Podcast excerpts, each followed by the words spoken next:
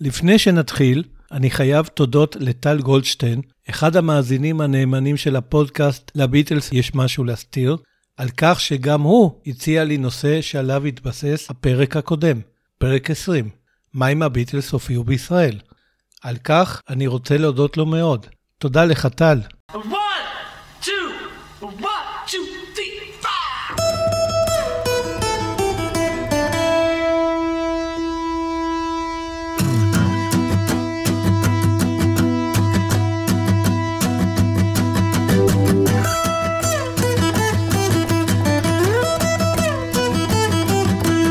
מציאות. מציאות היא מצב הדברים כפי שהם באמת, ולאו דווקא כפי שאנחנו זוכרים אותם. כלומר, המציאות כוללת את כל מה שיש בין אם שכחנו ובין אם לאו. ולא, אין מציאות אובייקטיבית ומציאות סובייקטיבית. אין מציאות מוצקה ומציאות מדומה. יש מציאות לחוד ויש זיכרון לחוד. ומה ההבדל בין זיכרון למציאות? זיכרון הוא היכולת לאחסן במוחנו פריטי מידע על המציאות ולשלוף אותם בעת הצורך. וישנם כל מיני סוגים של זיכרון. ישנם זיכרונות מהילדות, שבדרך כלל מעוררים בנו געגועים. ישנם זיכרונות מהלימודים, שבדרך כלל מקדמים את המשימות שהטיל עלינו הבוס. וישנם זיכרונות מודחקים, שתמיד אנחנו מעדיפים לשכוח. וסביבנו ישנם כל הזמן גירויים שמעוררים בנו זיכרונות ומחזירים אותנו למציאות של העבר. טעם מסוים יכול להחזיר אותנו לארוחות שישי אצל אמא, ריח מסוים יכול להחזיר אותנו לנשיקה הראשונה, ושיר מסוים יכול להחזיר אותנו לתקליט של הלהקה ההיא מליברפול. אתם יודעים. עבור פילוסוף, ההבדל בין זיכרון למציאות הוא הבדל קיומי. עבור היסטוריון, ההבדל בין זיכרון למציאות הוא הבדל מהותי. ועבור פוליטיקאי, ההבדל בין זיכרון למציאות בכלל לא רלוונטי. ועבור רובנו, אין בכלל הבדל בין זיכרון למציאות. הרי אנחנו לא מושפעים מהמציאות, אלא מהמציאות כפי שאנחנו זוכרים אותה. וכך, טעם מסוים לא יכול להחזיר אותנו לארוחה ששכחנו. ריח מסוים לא יכול להחזיר אותנו לנשיקה שפרחה מזיכרוננו. ושיר מסוים לא יכול להחזיר אותנו לתקליט שאנחנו לא זוכרים ששמענו. אז זהו, על זיכרון, מציאות ומה שביניהם, אנחנו נדבר בפרק הזה.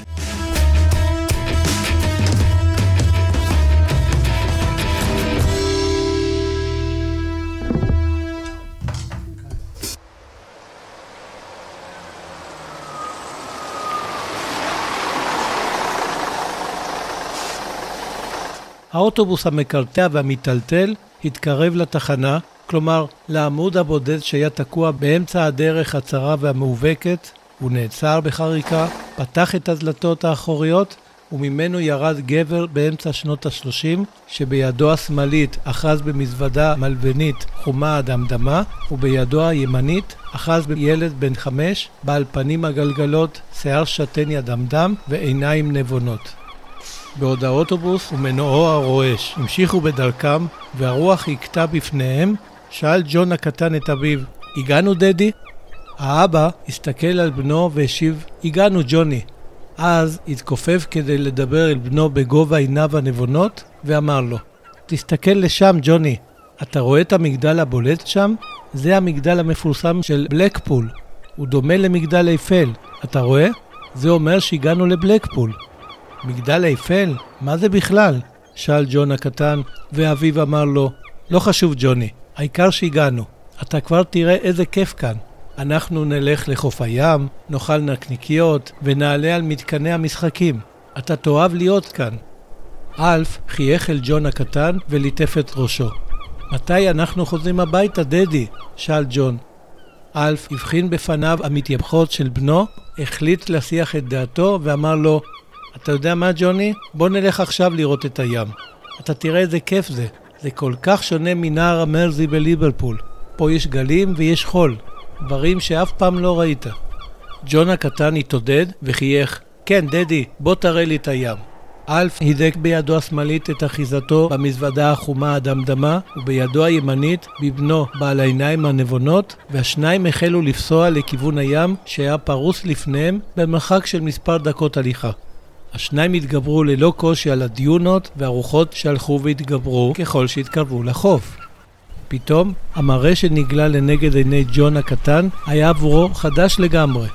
אמנם השמיים, בדיוק כמו בליברפול, היו אפורים ומעוננים, והרוח הייתה חזקה כי ככה זה בצפון אנגליה באמצע הקיץ, אבל המראה של רצועת החוף עם החול הכהה והרטוב ושל הגלים השחורים עם הכסף הלבן עורר בגופו התרגשות גדולה.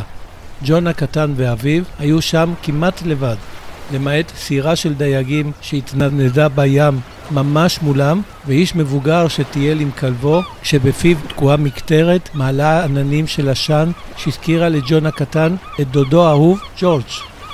ג'ון הקטן רץ קדימה כמו אחוז אמוק, ואחרי כשעה שבה בנה ארמונות בחול והרטיב את כפות רגליו במימי הים הקפואים כאילו כלום, התיישב על יד אביו, שהתענג בינתיים על סיגריה זולה, ושאל אותו, תגיד, דדי, כמה זמן נשאר כאן בבלקפול? ואיפה בכלל נשען? אף מצץ מסיסה נוספת ועמוקה מהסיגריה, ואמר לו, תראה, ג'וני, באנו לכאן לחופשה, וחופשה לוקחת כמה ימים, אבל יהיה לנו ממש כיף כאן, אל תדאג. אנחנו נשען אצל חבר שלי, בילי, הוא גר לא רחוק מכאן. אתה תראה איזה בחור נחמד הוא. אתה יודע שהוא עבד איתי באונייה? אל תהיה מודאג, יהיה לך טוב עם דדי. אתה יודע, אם אתה כבר לא גר יותר עם ממי, עדיף לך שתהיה עם דדי, ולא עם איזה דודה מימי. ילד צריך להיות עם ממי או עם דדי, או עם שניהם, אבל לא עם איזו דודה. ג'ון הקטן חיבק את אביו, ובמוחו הצעיר והנבון הבין שאבא שלו צודק, וכל מה שהוא רוצה עכשיו זה לבלות איתו. בטח עכשיו, אחרי כל כך הרבה זמן שלא ראה אותו בבית. כן, דדי, אישר ג'ון הקטן את דבריו. ברור שיהיה לי טוב איתך. כבר כמעט ושכחתי אותך מרוב שלא היית בבית כל כך הרבה זמן. אני לא אוהב לגור עם הדודה מימי. הדוד ג'ורג' ממש בסדר ונחמד, אבל הדודה מימי כל הזמן באה אליי בדרישות. תסדר פה, אל תלכלך שם, תאכל עם פה סגור, אוף. ג'ון הקטן הידק את אחיזתו באביו והוסיף, אני כל כך שמח שאנחנו ביחד בחופשה הזו, כאן, ב... איך אמרת שקוראים למקום הזה? בלקפול? אביו חייך, חיבק את בנו עוד יותר חזק, עצם את עיניו ונהנה מהרגע הקסום הזה בין השניים. אלף עדיין לא ידע שבעוד מספר ימים תתייצב אשתו ג'וליה בבלקפול כדי להשיב את בנו לליברפול, וזאת תהיה הפעם האחרונה שהוא יראה את ג'ון הקטן. Return,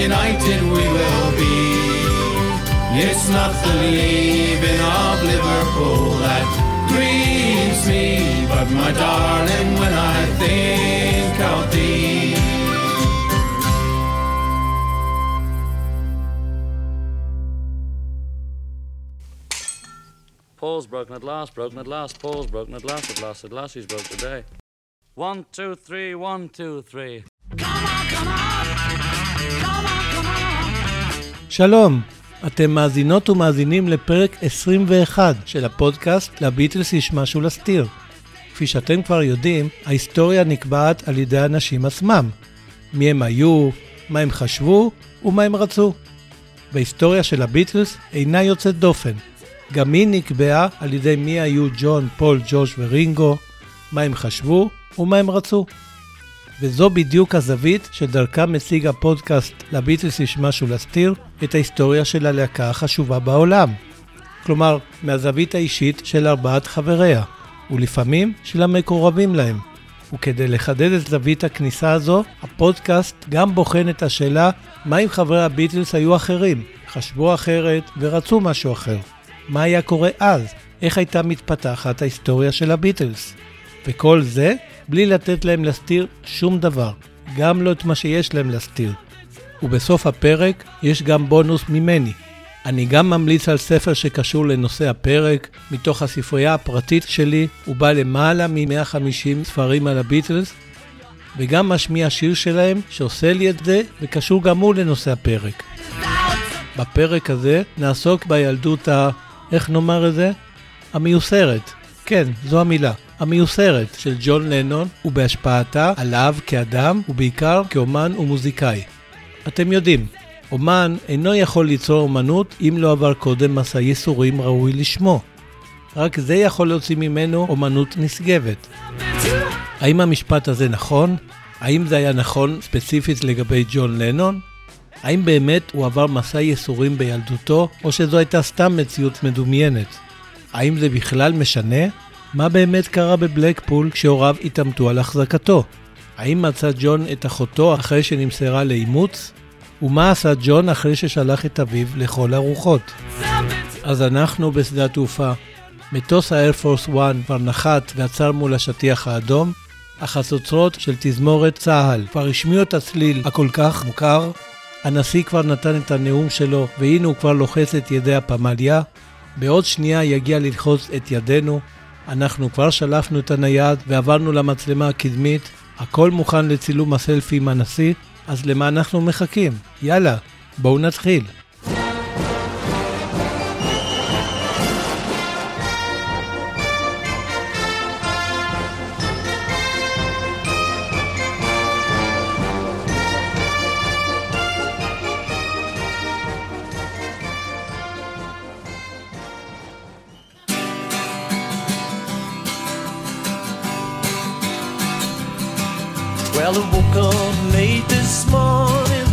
כמה פעמים שמעתם על תיאוריית האומן המיוסר?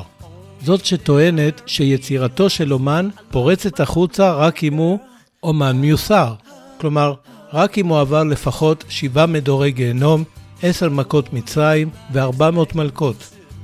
אלה שמאמינים בתיאוריית האומן המיוסר, מזכירים כהוכחה ניצחת אומנים גדולים, כמו ואן גוך, שאיבד את שפיותו וגם את אוזנו, פרידה קאלו, שסבלה מילדות ממחלת הפוליו, וג'ון לנון, שבגיל חמש היה צריך לבחור את הבחירה הנוראית האם הוא רוצה את אבא או את אמא. אלה שפחות מאמינים בתיאוריית האומן המיוסר, מזכירים אומנים גדולים אחרים, כמו וולפגנג עמדאוס מוצרט, פבלו פיקאסו ופול מקארטני. אבל אז, מיד אומרים המאמינים בתיאוריית האומן המיוסר, אה, אימא של פול מקארטני הלכה לעולמה כשהוא היה רק בן 14, ואפילו כתב עליה את השיר הראשון שלו, I Lost My Little Girl. לא השיר הכי טוב שכתב, דרך אגב. טוב, אני מציע שלא נעשה כאן תחרות בין הייסורים של ג'ון לאלה של פול, אלא ננסה להתרכז במסע הכומתה המפרך שעבר ג'ון בילדותו, ורק אז נגיע לאומנות שלו ולזו של פול. ג'ון נולד למשפחה שלא ממש תפקדה ככזו, לפחות לא במובן המסורתי או הנורמטיבי של המילה. הוריו הכירו בפארק לא רחוק מאזור פני ליין, כן כן, פני ליין שלנו, כשאימו ג'וליה הייתה רק בת 14 ואביו אלף היה רק בן 15. שניהם באו ממשפחות ממעמד סוציו-אקונומי נמוך. ג'וליה נולדה בשכונת טוקסטת', אחת השכונות העניות ביותר בליברפול, אם לא ה...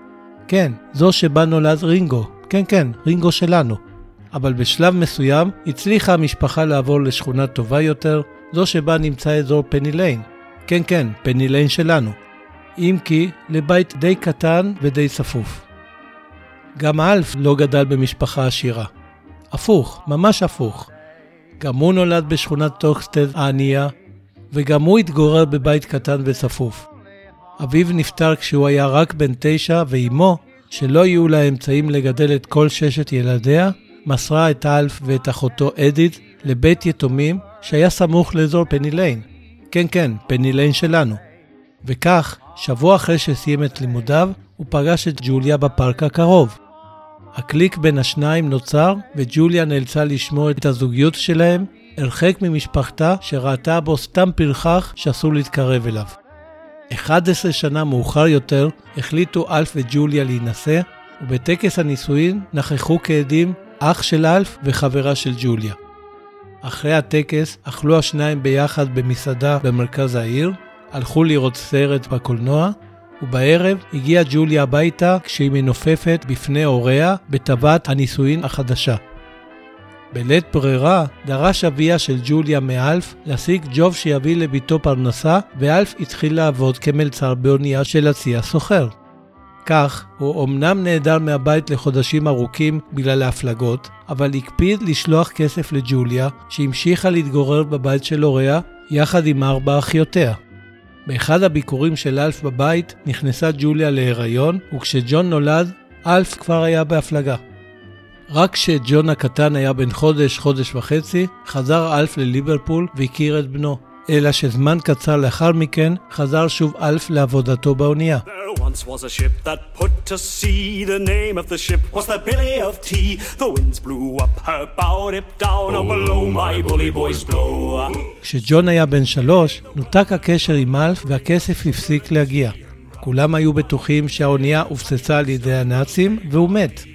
בינתיים, ג'וליה ובנה התגוררו בבית קטן שהיה שייך לדוד ג'ורג', בן זוגה של האחות הגדולה של ג'וליה, מימי. ג'וליה התחילה לעבוד בתור מוזגת בפאב שכונתי, ושם הכירה חייל בשם טאפי וויליאמס, ממנו נכנסה להיריון. מאחר והחייל היה מוכן להכיר באבהותו בתנאי שג'וליה תיפטר מג'ון הקטן, היא זרקה אותו לכל הרוחות ונשארה לבדה עם ג'ון והתינוקת בבטן. כעבור זמן מה, הופיע אלף וגילה שאשתו בהיריון מגבר אחר.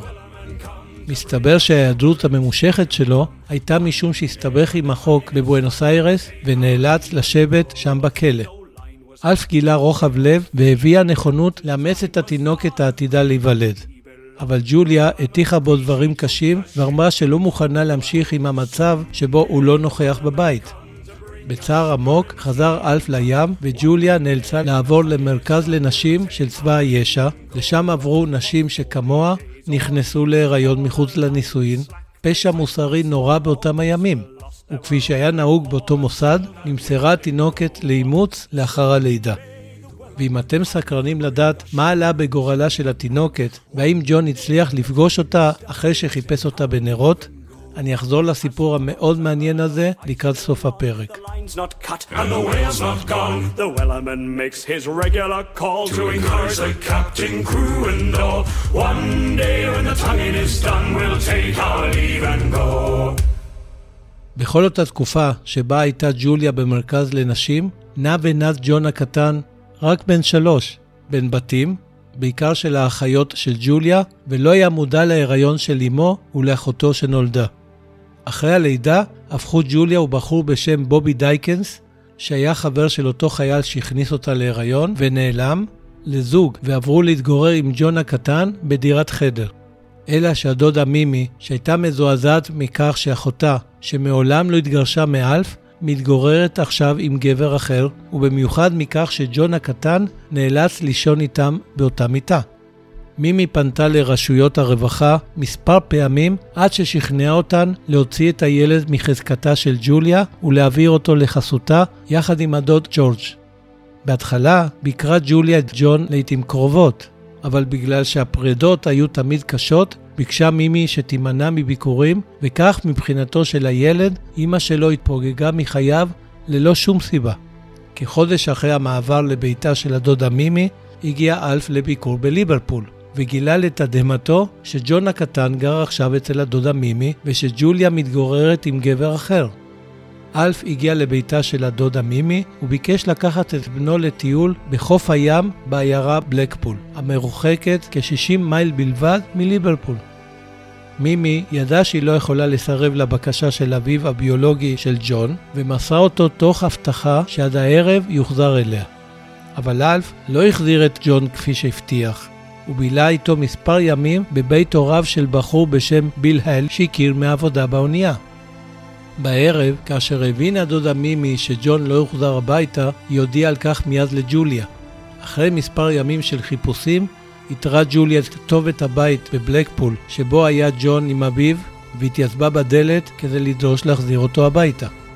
כאן התחיל אחד האירועים הטראומטיים ביותר בחייו של ג'ון, כאילו כל היתר לא היה טראומטי מספיק. זהו סיפור כל כך דרמטי וסוחט דמעות, שהפך לאחד המפורסמים בחייו, והוא מסופר שוב ושוב בכל ספר ובכל סרט על חייו של ג'ון לנון. מה שקרה באותו יום התגלה לעולם באמצעות הביוגרפיה הרשמית של הביטלס שפרסם אנטר דייוויס בשנת 1968. ממנה אנחנו למדים שג'ון בן החמש התבקש, אחרי ויכוח מר בין הוריו, לבחור האם הוא רוצה לגור עם אמא או רוצה לגור עם אבא.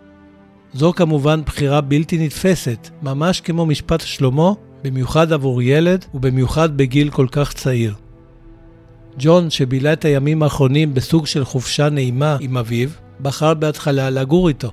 אבל כשראה את אימא שלו, ג'וליה, בוכה על כך, הוא מיד שינה את בחירתו וחזר איתה לליברפול.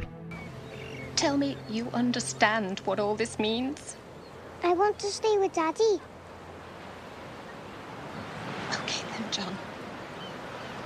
I'll respect your decision. And I'm gonna have to go now. But before I do, will you give me one last hug? No, no, please don't cry. I won't leave you. You won't? No. Look what you've done now. Come on, let's go and pack, John.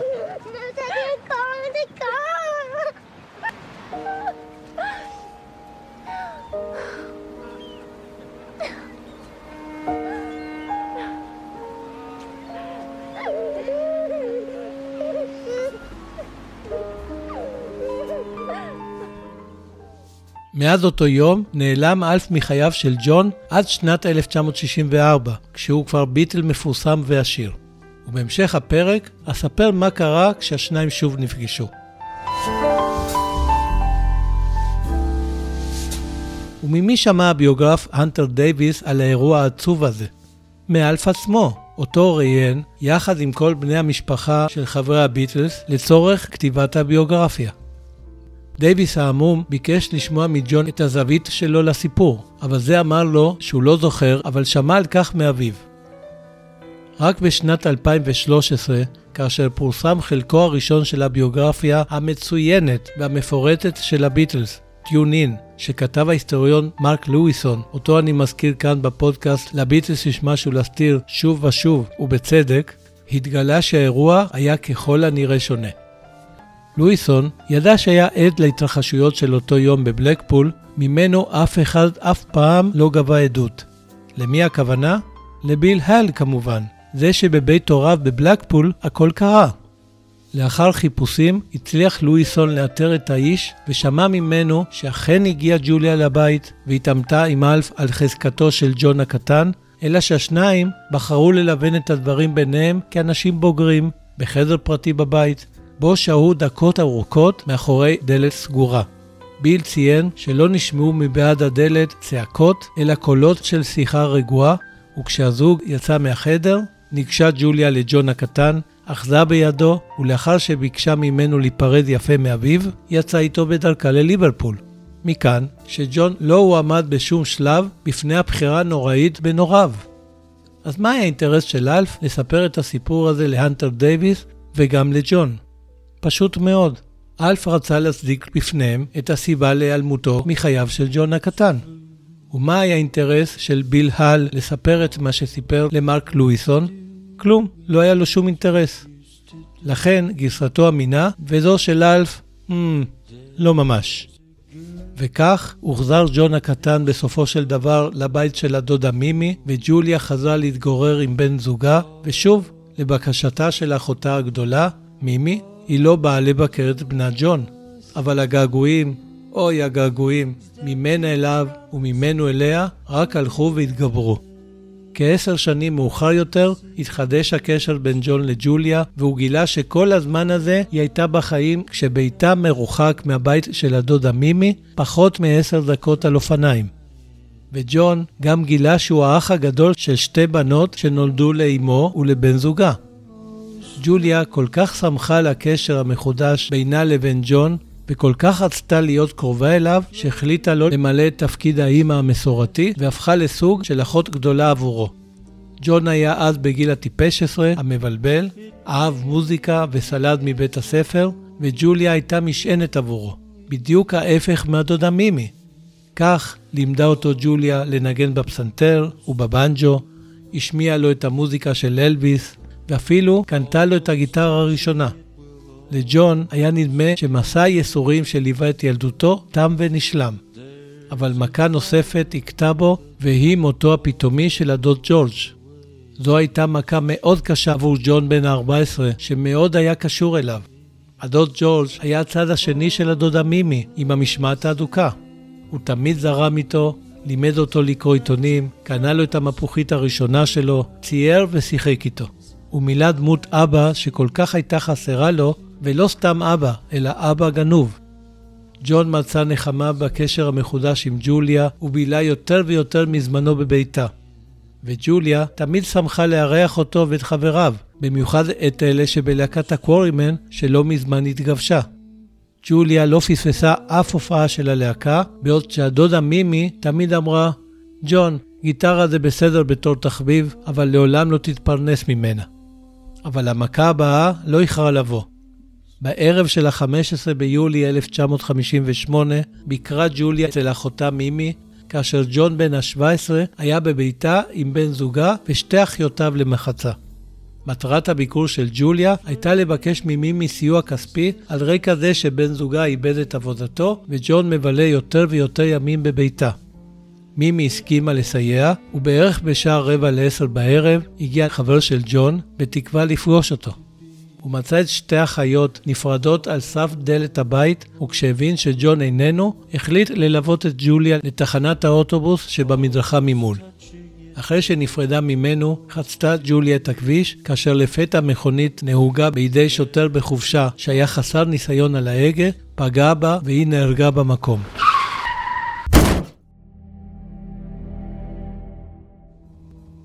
כאשר הגיעה המשטרה לבית של ג'וליה ובישרה לה טרגדיה, חש ג'ון כאב חד בכל גופו והבין שמכת איוב נוספת נחתה עליו. ג'ון אמר פעם שאיבד את אמו פעמיים, ואם לאבד אמא פעם אחת זה עונש בלתי נסבל, עבור כל ילד או נער, לאבד אותה פעמיים זה עונש שלא ברא השטן. זה היה אירוע מכונן נוסף בחייו, וג'ון הפך לנער מריר שהרחיק ממנו את סביבתו אולי חוץ מפול מקארטני וג'ורג' אריסון שחלקו איתו את האהבה למוזיקה.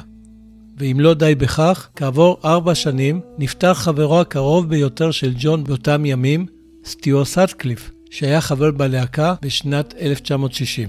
כשג'ון בן ה-21 שמע על מותו הטרגי של חברו האהוב, הוא פרץ בצחוק היסטרי שאחריו בא בכי מר ועמוק. ברגע זה היה נדמה שג'ון חווה את כל סוגי הייסורים וזכה בהצטיינות יתרה בתואר המפוקפק, האומן המיוסר.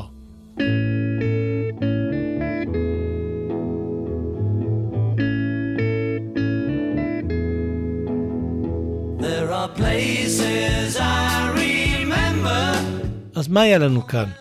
ילדות שבה אבא כמעט לא היה בבית? צ'ק. סיטואציה בלתי נתפסת שבה על ג'ון בן החמש לבחור בין אבא לאימא? צ'ק. רגע, רגע. אבל אמרנו שזה לא באמת קרה. אמרנו שזה סתם סיפור שסיפר אלף. אבל האם זה משנה? אמנם ג'ון לא זכר את האירוע כי הוא לא קרה באמת, אבל הוא האמין שזה קרה, ועצם האמונה הותירה בו שריטה עמוקה נוספת. בואו נמשיך בספירת המלאי. אז יש לנו גם אבא שנעלם לחלוטין מחייו של ג'ון, צ'ק. רשויות רווחה שהוציאו אותו מחזקת אימא שנעלמה לאחר מכן בלי שהבין למה, צ'ק. מוות בטרם מת של הדוד האהוב ששימש דמות אבא, צ'ק. מוות טרגי של אימא אחרי שהקשר ביניהם חודש, צ'ק. מוות פתאומי של חבר אהוב, צ'ק. טוב, אין ספק, ועל כך העיד ג'ון בעצמו, האירועים הטראומטיים האלה צילקו את נפשו הצעירה מוקדם יותר ופעמים רבות יותר מנפשותיהם של רוב האנשים. ואין ספק, ועל כך העידה המוזיקה שלו, שהצלקות הללו באו לידי ביטוי באומנות שיצר, ובכלל זה במוזיקה שלו. ואני לא מדבר בהכרח על שירים כמו In My Life, ג'וליה, Mother או My Mom is Dead. אני מדבר בכלל על כל סוגי המוזיקה שכתב ועל כל סוגי האומנות שיצר. הרי אי אפשר להפריד את הייסורים שחווה מנפשו and off. וזה כל הזמן היה שם גם בחייו כאדם, כבן זוג, כאבא לבנו ג'וליאן, כחבר לסובבים אותו, ובכלל בכל הווייתו. אבל לא נוכל שלא להתעכב על האלבום הראשון שהוציא אחרי פירוק הביטלס. ואני מתכוון לג'ון לנון פלסטיק אונובן. זהו אלבום שכל המוזיקה שבו קשורה קשר ישיר לטרגדיות והטראומות שחווה בילדותו. ולא במקרה. בתחילת שנת 1970 החליט ג'ון לעבור טיפול פסיכותרפי שכונה פריימל תרפי. זוהי צורת טיפול שגובשה על ידי הפסיכותרפיסט ארתור ג'אנוב, שטען שנוירוזה נגרמת על ידי כאב מודחק מטראומות מהילדות ושניתן להביא אותן למודעות ולהתפוגגות באמצעות חוויה מחודשת של הטראומות תוך מתן ביטוי מלא לכאב שמלווה אותן. כלומר, כדי להתרפא, צריך לחוות את אותן טראומות מחדש ולבכות ולצעוק, וכמה שיותר. במשך כחמישה חודשים טיפל ג'אנוב בעצמו בג'ון, בהתחלה באנגליה ואחר כך בלוס אנג'לס. אבל ג'ון לא השלים את הטיפול בגלל שהוויזה שלו לארצות הברית פגה.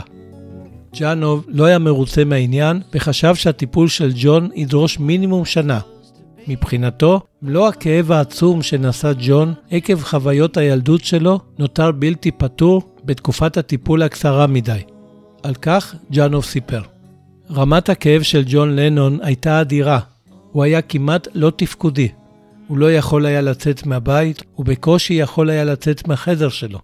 ג'ון היה אדם שכל העולם העריץ אותו, וזה לא שינה שום דבר לגבי הכאב שלו. מאחורי כל התהילה, העושר וההערצה אליו, הסתתר רק ילד קטן ובודד. על רקע הטיפול הזה, ובמידה מסוימת כהמשך שלו, כתב ג'ון את שירי האלבום ג'ון לנון פלסטיקונו בנד, שכונה פריימל אלבום, ואפשר לשמוע בו את צעקות הכאב שלו ואת המילים הקשות שכתב. חמש שנים מאוחר יותר, כשנולד בנו שון, עשה ג'ון צעד יוצא דופן ופרש מעסקי המוזיקה כדי להקדיש את עצמו לטיפול בבנו ולליקוק הפצעים. ג'ון הבין שבנו הראשון ג'וליאן חווה ממנו חוויות דומות לאלה שהוא בעצמו חווה מעורב, וספציפית מאביו שנעלם. הפעם החליט ג'ון שבנו השני שון יחווה אבא כפי שהוא היה רוצה לחוות, לו יכול היה להחזיר את הגלגל לאחור.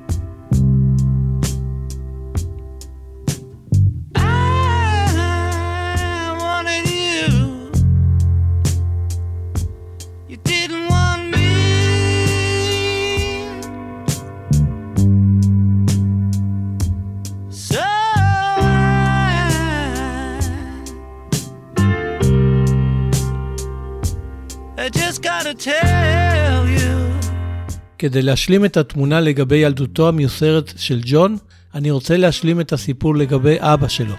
בבוקר של הראשון באפריל 1964, 18 שנה אחרי שנעלם מחייו של ג'ון, נכנס אלף למשרדיו של בריאן אפסטיין, מנהל להקת הביטלס, בליווי עיתונאי.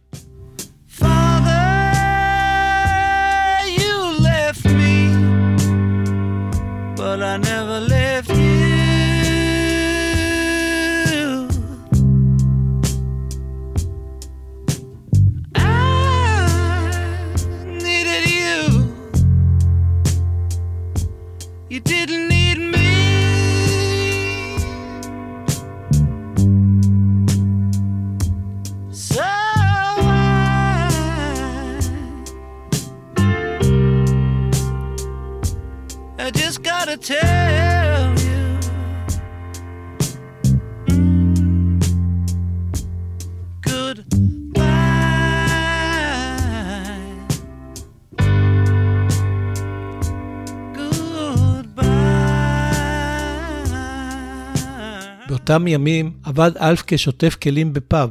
הוא כמו כולם שמע על להקת הביטלס ועל המנהיג שלה, ג'ון, בנו. עיתונאי שנהג לשתות באותו פאב, שמע ממנו שהוא האבא של ג'ון לנון, ועודד אותו להיפגש איתו, והציע את עזרתו תמורת פרסום בלעדי של הסיפור, כמובן. וכך, כשאמר אלף למזכירה של בריאן שהוא האבא של ג'ון לנון, זו מיד דיווחה לבוס שלה, שמיד שלח מכונית כדי להביא את ג'ון מסט הצילומים של הסרט A Hard Day's Night. כשהופיע במקום, שאל ג'ון את אביו בבוטות מה הוא רוצה ממנו. הפגישה בין השניים נמשכה כ-20 דקות, ובמהלכה ניסה אלף להצדיק את היעלמותו על ידי סיפור הבחירה של ג'ון בן החמש באימא שלו, ולא בו. ג'ון, שלא יכול היה לסבול את נוכחותו של עיתונאי במקום, ביקש מאלף לעזוב את המשרדים ולא לחזור לעולם. בסופו של דבר, המפגש לא פורסם אחרי שבריאן הציע לתת לעיתונאי סיפורים בלעדיים על הביטלס. בריאיון שנתן מאוחר יותר סיפר ג'ון: מעולם לא הכרתי את אבי. ראיתי אותו בסך הכל פעמיים עד שהייתי בן 23. אז הוא הופיע אחרי שהוצאנו מספר תקליטים והתפרסמנו. ראיתי אותו, דיברתי איתו והחלטתי שאני לא רוצה קשר איתו. כעבור כשנה ניסה אלף גישה אחרת כדי להתקרב לבנו, והפעם נסע לביתו בלי נציגי תקשורת. ג'ון לא היה בבית, אבל סינתיה, אשתו, קיבלה את פניו והציעה להמתין לו. בינתיים היא הציגה בפניו את נכדו, ג'וליאן בן השנתיים. וכשהגיע ג'ון הביתה, למרות שהופתע לראות את אביו, היה הפעם מפויס ושאל אותו שאלות רבות לגבי הגרסה שלו למה שקרה בילדותו ולזוגיות שהייתה לו עם אמא שלו. אחרי כל הרעל שטפטפה לו דודה מימי כנגד אביו, רצה ג'ון שתהיה לו תמונה מאוזנת יותר. בסוף הערב הזמינה סינטי את אלף להישאר ללון בבית, והוא נשאר למשך שלושה ימים. ג'ון החליט הפעם לדאוג לאביו, ומצא עבורו דירה בקרבת הבית שלו, ודאג לו לאספקה של מזון למשך שבועות. אלף המשיך לעבוד למחייתו כשוטף כלים בפאב, ומדי פעם נהג לשיר בפני הלקוחות. כך, יום אחד, בזכות שם משפחתו, לנון, שוכנע להוציא סינגל בשם That's My Life, My Love and My Home. אלא שזה עורר את זעמו של ג'ון, שראה בכך ניסיון לרכב על ההצלחה שלו ושל הביטלס. I've watched the sunrise over every ocean. That's my life, that's my love, and my home. לבקשתו, הפעיל בריאן את השפעתו בתעשיית המוזיקה כדי שהשיר לא ייכנס למצעד הפזמונים. סינתיה סיפרה על כך. בחג המולד של 1965 שמענו שאלף הוציא שיר שהיה נורא ומאוד הביך את ג'ון שזעם על הניצול הבוטה של אביו על חשבון ההצלחה שלו. הוא ביקש מבריאן לעשות ככל שביכולתו כדי לעצור את זה. אם בריאן עשה את זה או לא, אני לא יודעת, אבל הסינגל לא נכנס למצעד הפזמונים, הוא נשכח די מהר. אחרי הפרשה הזו החליט אלף לוותר על עסקי המוזיקה ואמר השיר לא הביא לי שום דבר חוץ מאומללות. אני מעדיף לחזור לשטוף סירים. כשלוש שנים מאוחר יותר הציג אלף בפני ג'ון בת זוג חדשה. בחורה בת 18? כן, כן, בת 18, בשם פאולין ג'ונס. לבקשתו, הסכים ג'ון להעסיק אותה כמזכירה וכמטפלת של בנו ג'וליאן בן החמש.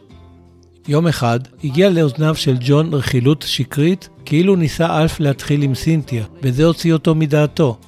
בלי לברר את העובדות, נסע ג'ון לדירה שנתן לאלף והשליך אותו ואת בת זוגו לרחוב, ונשבע לו לראות שוב את אביו.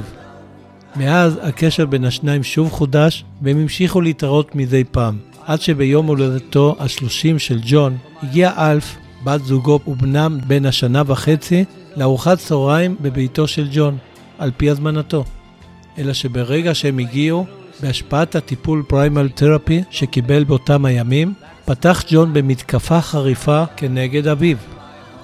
ג'ון תפס את אלף בדש המעיל וטלטל אותו כשהוא צורח לעברו ששמע שהוא כותב ספר אוטוביוגרפי ואם יספר עליו, הוא ינעל אותו בארגז ויזרוק אותו ממטוס לים. אלף היה מזועזע ועל כך סיפר. ג'ון התחיל בכך שסיפר לי על ביקורו האחרון בארצות הברית, וככל שהמשיך, כך פניו התעוותו, וקולו עלה לצרחות כשהוא משווה את עצמו לג'ימי הנדריקס ולכוכבי פופ אחרים שנפטרו לאחרונה.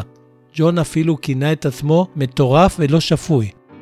מסתבר שג'ון נסע לאמריקה כדי לקבל טיפול כלשהו שגרם לו לחוות מחדש את חוויות הילדות שלו, שבמקרה שלו היה עדיף לשכוח אותן.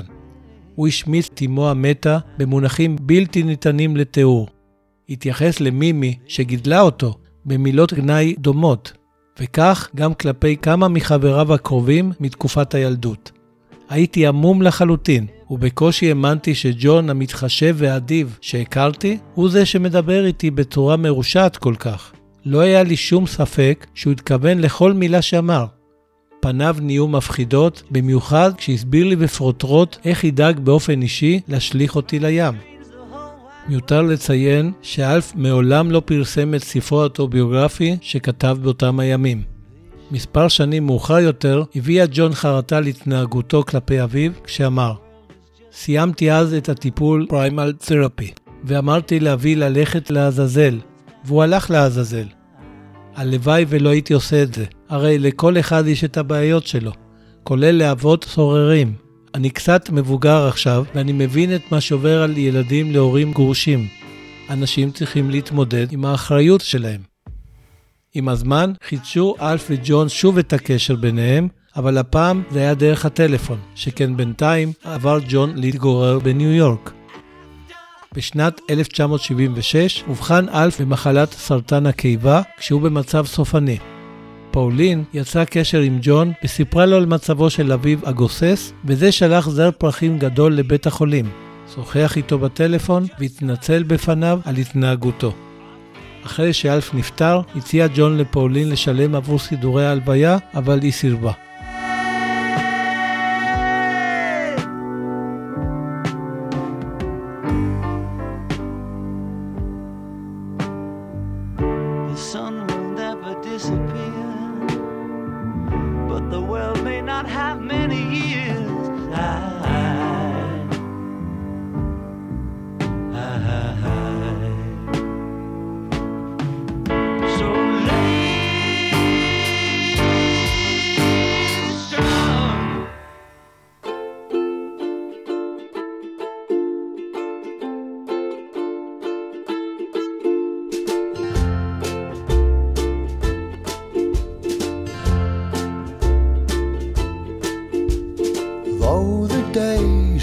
Long, twilight sings a song of the happiness that used to be. ועכשיו נשאל את עצמנו, מה אם ג'ון לא היה אומן מיוסר? וכדי לענות על השאלה הלא מובנת מאליה הזו, לא נתייחס אל אישיותו המיוסרת כאדם, אלא אל אומנותו המיוסרת. לשם כך, נציין שבכל מעשה אומנות יש לפחות שני אלמנטים רלוונטיים. האחד הוא הכישרון של האומן, והאחר הוא הטריגר שמביא את האומן ליצור. עניין הכישרון לא קשור לייסורים של האומן, זה עניין מולד. מתנה מאלוהים, כפי שיש כאלה שנוהגים לקרוא לזה. עניין הטריגר בהחלט קשור לייסורים של האומן. לגבי ג'ון לנון, ברור שהיה אומן בעל כישרון נדיר על סף הגאונות, אם לא יותר מזה. הוא היה איש בעל דמיון, יצירתיות, חדשנות, ייחודיות וחדות נדירים. והוא נולד עם כל החבילה. אלא שנסיבות חייו, ובמיוחד ילדותו המיוסרת, היו טריגר שאתגר את הדמיון, היצירתיות, החדשנות, הייחודיות והחדות הנדירים שלו, והביא את יצירתו לפסגות אומנותיות שאליהן אחרים לא מגיעים. ולשאלתנו, מה אם ג'ון לא היה אומן מיוסר? כנראה שהוא היה אז דומה לכל אומן אחר שנולד עם דמיון, יצירתיות, חדשנות, ייחודיות וחדות נדירים, למשל לפול מקארטני. ואני לא אומר שהמוזיקה והשירים שלהם היו דומים, ממש לא. אני אומר שאז הייתה האומנות של ג'ון באה מאותו מקום שממנו באה האומנות של פול. הרי שניהם נולדו עם דמיון, יצירתיות, חדשנות, ייחודיות וחדות נדירים. אלא שהטריגר ליצירה של פול לא בא ממקום של ייסורים. נכון, אימא שלו נפטרה כשהוא היה מאוד צעיר, וזו בהחלט טרגדיה גדולה, אבל לעומת ג'ון, לפול הייתה סביבה שתמכה בו, גם לפני וגם אחרי האובדן של אמו. היה לו אבא נוכח, מתפקד, דואג, אוהב ומעודד לעסוק במוזיקה. והיו לו הדודות שדאגו לתפקוד הבית אחרי מות אמו. לא רק שכל אלה לא היו בילדותו של ג'ון, אלא שהיו בה נסיבות ואירועים נוספים שרק צילקו את נפשו עוד יותר, ועליהן דיברנו בפרק הזה. ואם אתם רוצים דוגמה אחת למה שהשוני הזה בין ג'ון האומן המיוסר לפול האומן הלא מיוסר עשה במוזיקה שלהם, אני מפנה אתכם לפרק 3, מה אם שדות התות לא יהיו לנצח, שם הרחבתי על ההבדל בין שני השירים שנכתבו על ידי ג'ון ופול באותה תקופה. Strawberry Fields Forever של ג'ון ופני ליין של פול.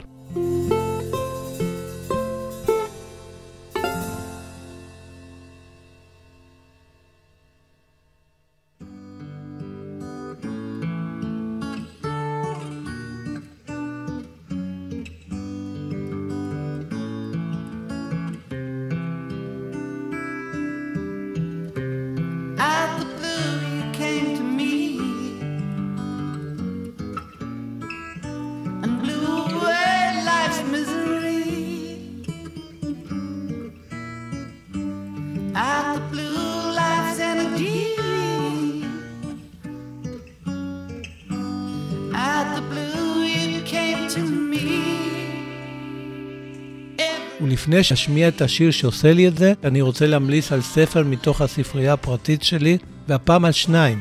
הראשון הוא Imagine This, Growing Up with My Brother John Lennon, שכתבה ג'וליה ברד ויצא בשנת 2007, והשני הוא Daddy Come Home, The True Story of John Lennon and His Father, שפרסמה אלמנתו של אלף בשנת 1990, על סמך האוטוביוגרפיה שכתב ולא פרסם. שני הספרים עוסקים בילדותו של ג'ון, אבל משתי זוויות שונות שאף אחת מהן אינה אובייקטיבית, וכל אחת מציגה נרטיב שונה. האחד הוא הנרטיב שאפשר לומר שהוא של ג'וליה, אמו של ג'ון, והשני הוא הנרטיב של אלף, אביו של ג'ון. מעבר למידע המרתק שבספרים האלו, ושלא מופיע בהרבה מאוד מהביוגרפיות הרבות שנכתבו על ג'ון, הקריאה של שני הנרטיבים יוצרת תמונה די מאוזנת לגבי ילדותו, שבה אין רעים וטובים, או אשמים ולא אשמים, אלא רק קורבנות. ומי הם הקורבנות? כולם. ג'וליה, אלף ובעיקר ג'ון. אני באופן אישי מאוד ממליץ על שני הספרים האלה.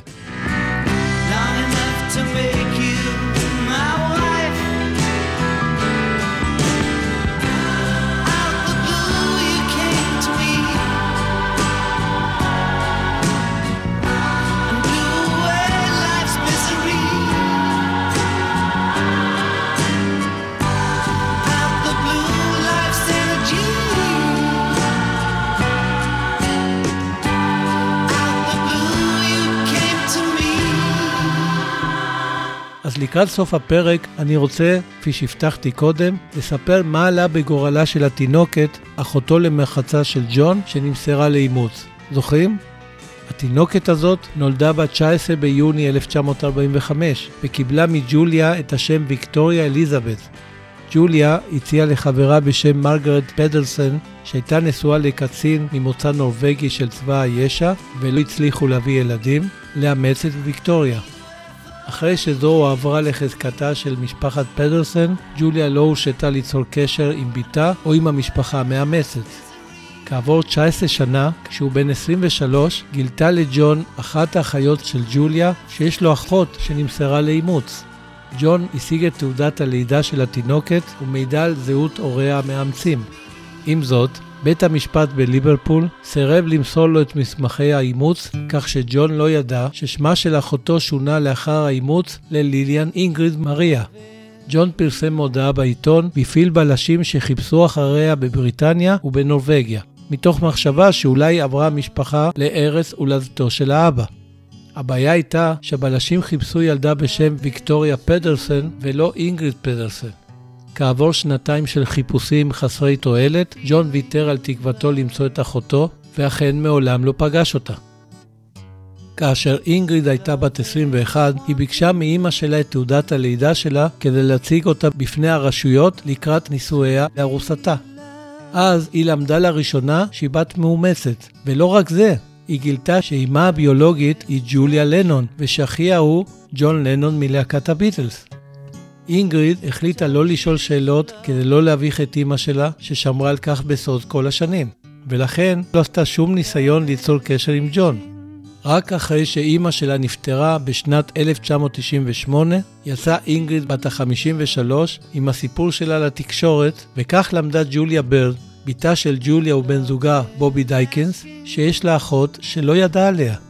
השתיים נפגשו כעבור שנתיים, ומי שיבקר בקברה של ג'וליה יוכל להבחין בכך שעל המצבה הקטנה דאגה ג'וליה ברד שיצוינו שמותיהם של כל ארבעת ילדיה לפי סדר לידתם ג'ון, ויקטוריה, ג'וליה, ג'קי. Love is free. Free is love. Love is living. Living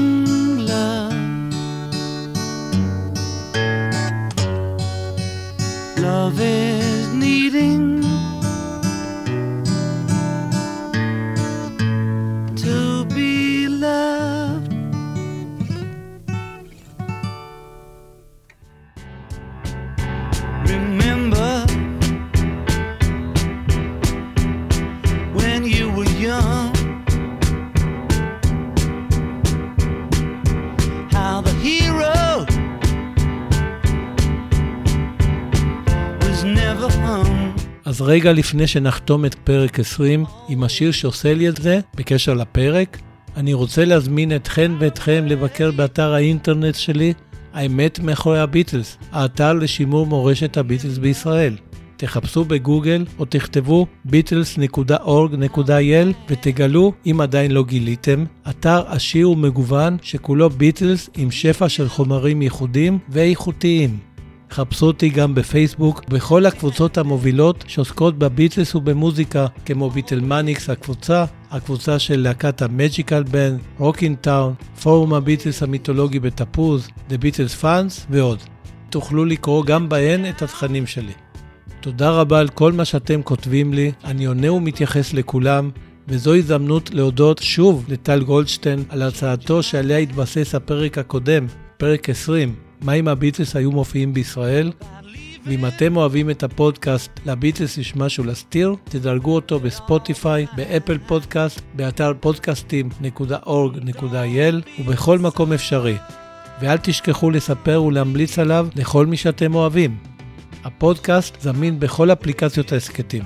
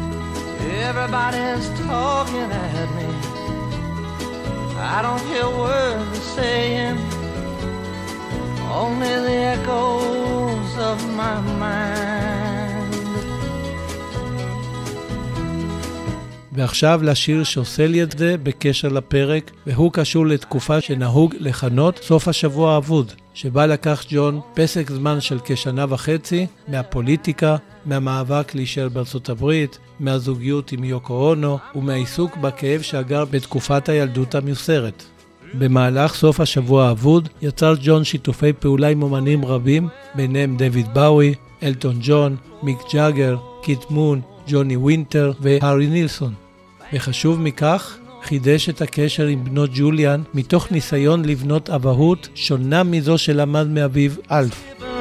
באותה תקופה הקליט ג'ון את אלבום Walls and Bridges, שבו נכלל השיר Whatever Gets You Through the Night, שהוא היחיד שלו שטיפס לראש מצעדי הפזמונים גם בארצות הברית וגם בבריטניה במהלך חייו. אבל הפעם אני בוחר להשמיע שיר אחר מאותו אלבום, והוא Old Dirt Road. לא רק בגלל שאני מאוד אוהב אותו, אלא כי ג'ון כתב שיר על הכביש הישן והמלוכלך, כמשל לעוגן יציב בחיים לא יציבים. וזו החוכמה כולה. אתה אמנם לא שולט במה שקורה לך בחיים, כולל הייסורים שאתה פוגש, אבל אתה שולט ביכולת שלך לקבל את מה שקורה לך בחיים. כלומר, גם אם החיים שלך רבועים ייסורים, חשוב שיהיה לך כביש ישן ומלוכלך שישמש לך עוגן כדי שתוכל להתמודד איתם. אז אני בחרתי לא להשמיע את הגרסה של אלבום וולסון ברידג'ס, אלא את זו שנכללה באוסף ג'ון לנון אנתולוגי שיצא בשנת 1998. One, two, three, four. תהנו מהביצוע, ובינתיים אגיד לכם תודה רבה שהאזנתם והאזנתם לפודקאסט לביטלס יש משהו להסתיר. אני גבי פישמן, ואנחנו ניפגש בפרק 22, שיעסוק בביטלס, בביצה ובתרנגולת. בלבלתי אתכם? אל תדאגו, בקרוב הכל יתבהר. אז בינתיים, יאללה ביי!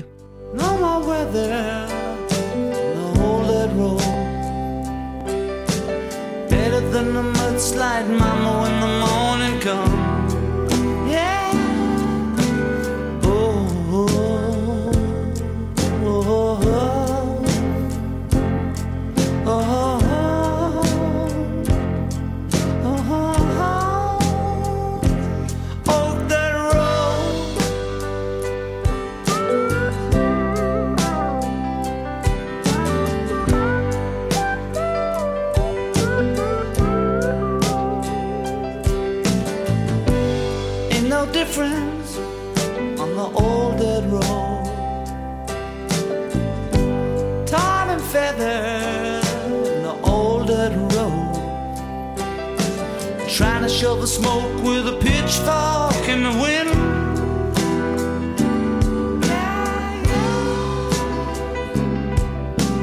Breathing through the deadwood on a hot summer day. I saw a human being lazy boning out in the hay. I said, uh, Hey, Mr. Human, can you rain make it too? He said, I guess it's okay. You're not the only thing we need is water. Cool.